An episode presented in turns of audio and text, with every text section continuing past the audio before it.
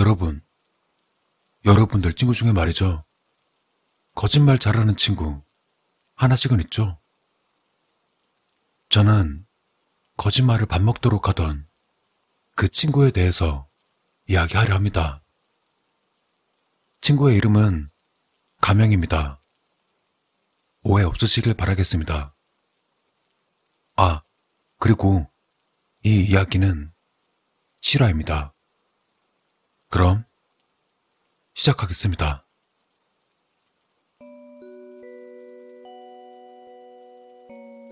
때는 내가 초등학생 때의 일이다.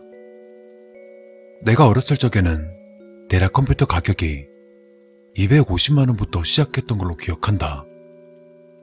그러니 밖에서 공차고 놀고 숨바꼭질이나 그런 장난으로 시간 때우는 게 대다수.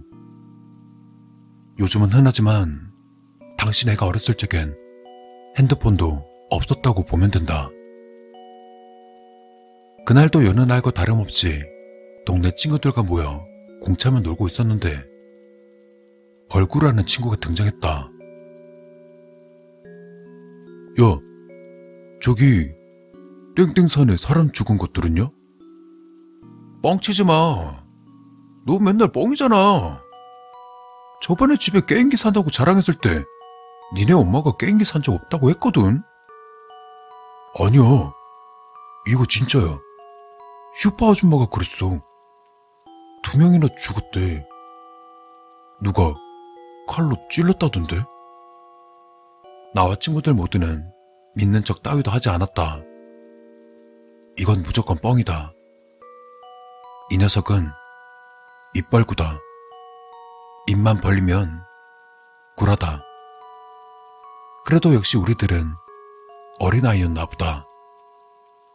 슈퍼로 귀엽고 찾아가서 그 사실에 대해 물었다. 역시나였다. 역시나 거짓이었다. 입벌구 저 자식은 숨 쉬는 것 빼곤 믿으면 안 될 놈이었다. 항상 거짓말. 항상 주의를 끌고 싶어 하는 것 같았다. 그런데 벌구는 좀 특이한 게 있었다.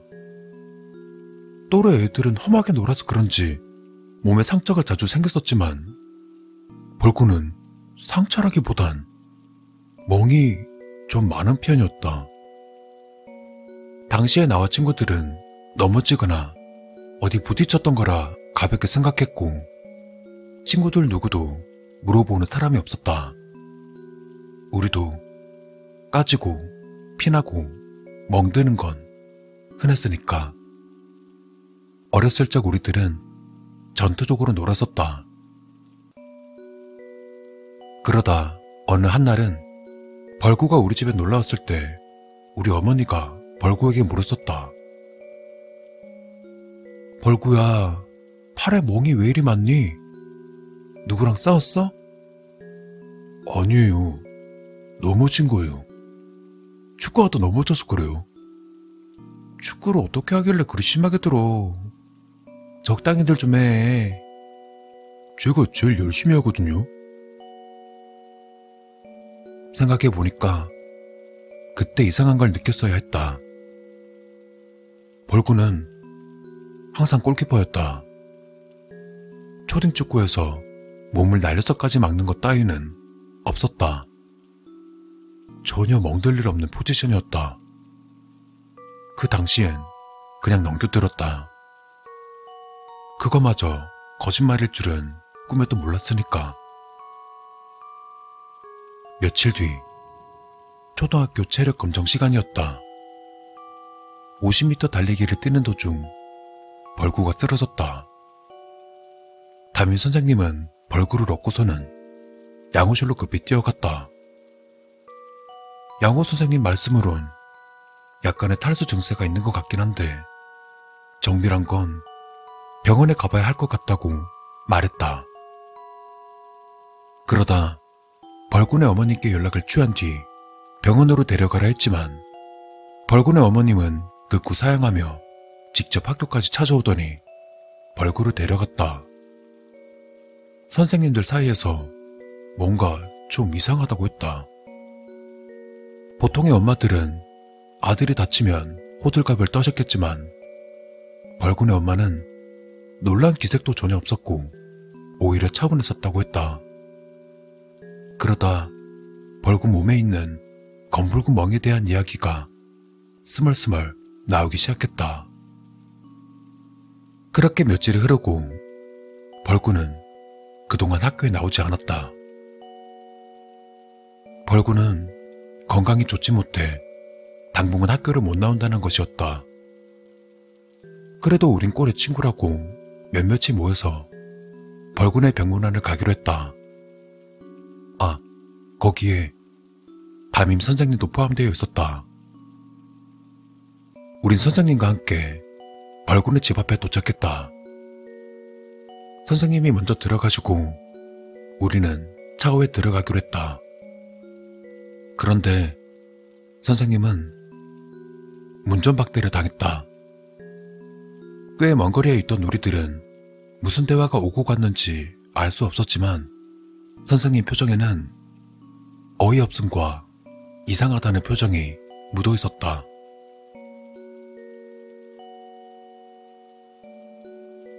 그날 초저녁쯤 운동장에서 놀고 있는 우리에게 벌구가 나타났다.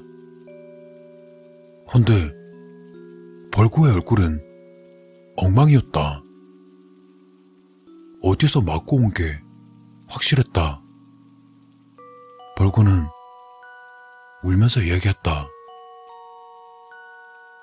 얘들아, 나 좀 살려줘. 아빠가 날 죽일 것 같아. 지금 도망 나온 거야.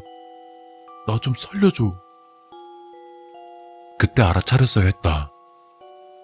당시 벌구가 우리에게 울며 말할 때 우린 그것마저 뻥일 것이라 생각했다.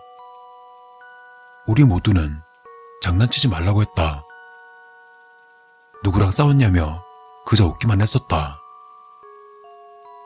그렇게 10분 정도가 지나고 벌군의 엄마가 벌구를 찾으러 왔다. 벌구는 무릎까지 꿇으며 살려달라고 빌었다. 나와 친구들은 그 모습을 지켜볼 수밖엔 없었다. 그 광경이 너무 이상해서 어머니께 말씀드렸다. 아마 친구들도 부모님들께 말씀드렸을 것이다. 그리고 당일 저녁, 벌군의 집 앞에 우리 아버지와 다른 친구 부모님들이 모였다. 훈계가 너무 지나친 거라 여긴 부모님들이 벌구의 부모님을 말리러 왔던 것. 친구네 아버지가 먼저 문을 두드리셨다. 벌군의 집 앞에선 누군가의 울음소리가 흘러나오고 있었다. 벌군의 부모님은 문을 열어줄 마음이 없었던 것 같다. 그러다 친구네 어머니는 옆집에 들어가 경찰에 신고했다. 집에서 아이가 우는 소리는 들리는데 문은 열지 않는다고. 얼마 뒤 경찰이 도착했다. 그런데 경찰이 문을 힘껏 두드려도 역시 열어주지 않았다. 이상함을 느낀 경찰은 119에 전화해 긴급히 문을 열기로 했다.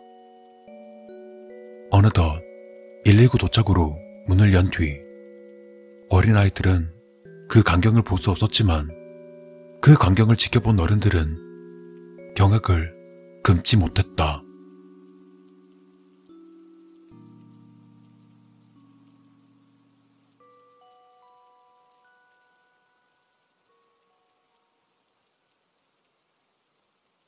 지금부터 할 이야기는 그 광경을 지켜본 아버지께 전해 들은 이야기다.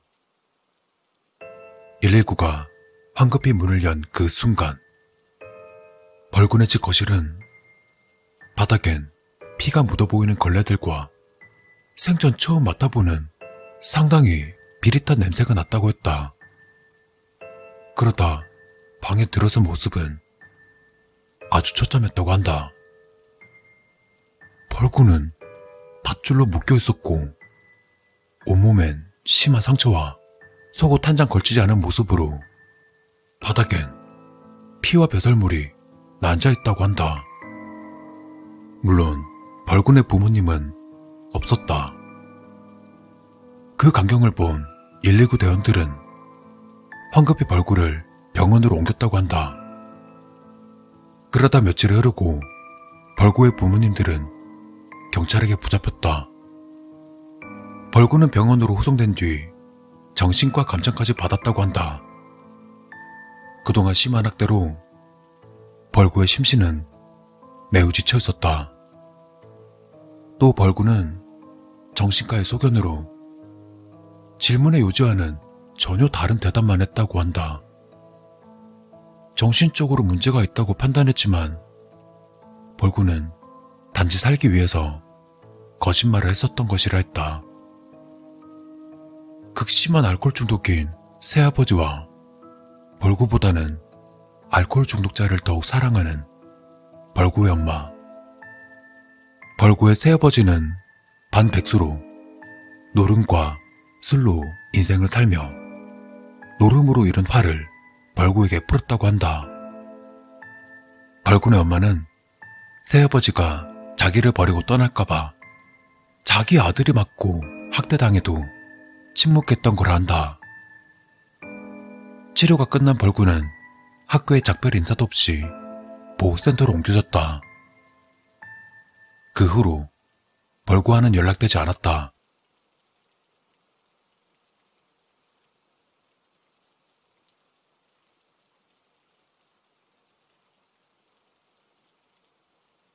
그리고 약 17년이 흐른 뒤 동창회에서 벌구를 만났다. 모두들 너무나 반가워했다. 그리고 이 녀석 어릴 적 얼굴 그대로였다. 성인이 되어 만난 우리들은 신나게 술틀을 퍼부어댔다. 그러다 술자리가 무르익고 어떤 한 녀석이 많이 취했는지 벌구에게 그만 실수를 저질렀다. 그때 많이 아팠냐? 부모들은 어찌 되었냐? 진짜 아무리 취했다지만 생각 없는 새끼였다. 벌구는 이야기를 가만히 듣다가 자리에서 벌떡 일어나더니 주먹을 휘둘렀다. 충분히 이해했다.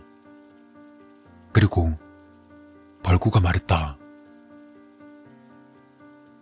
야, 니네들 내가 여기 왜 왔는지 알아? 니네 보고 싶어서? 아니야. 니들이 원망스러워서 나왔어. 내가 그때 얼마나 무서웠는지 알아? 그 개새끼가 어디다 말하면 죽인다고 협박하더라.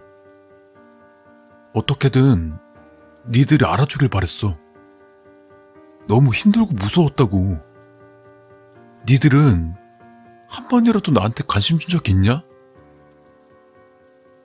잊고 있었다. 모두 잊고 있었나 보다. 벌구는 항상 거짓말을 하면서 자신을 봐주길 원했다.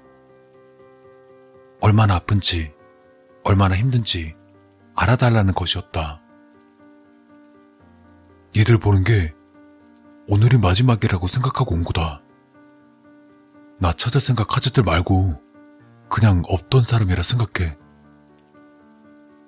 그렇게 벌구는 가버렸다. 벌구의 뒷모습을 지켜보던 우리는 아무 말도 할 수 없었다. 하지만 우리들은 모두 알고 있었다.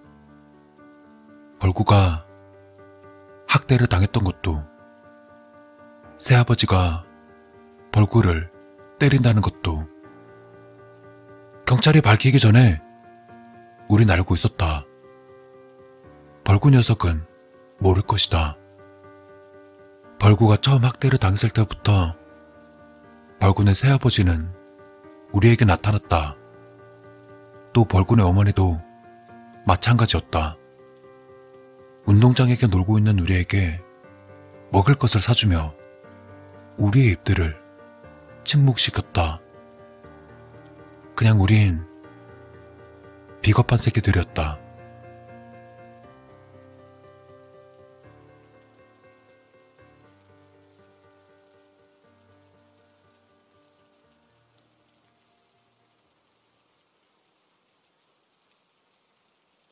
혹시나 이 글이 제 친구에게 전해진다면 꼭 미안하다고 말해주고 싶습니다. 미안했어. 비겁하게 밝히지 못해서 정말 미안했어. 용서를 바라는 게 아니야. 앞으로 무슨 일을 하든 좋은 일만 있길 바랄게. 다시 한번 얼굴 봤으면 좋겠다. 진심으로 미안하다고 꼭 전하고 싶다. 친구야.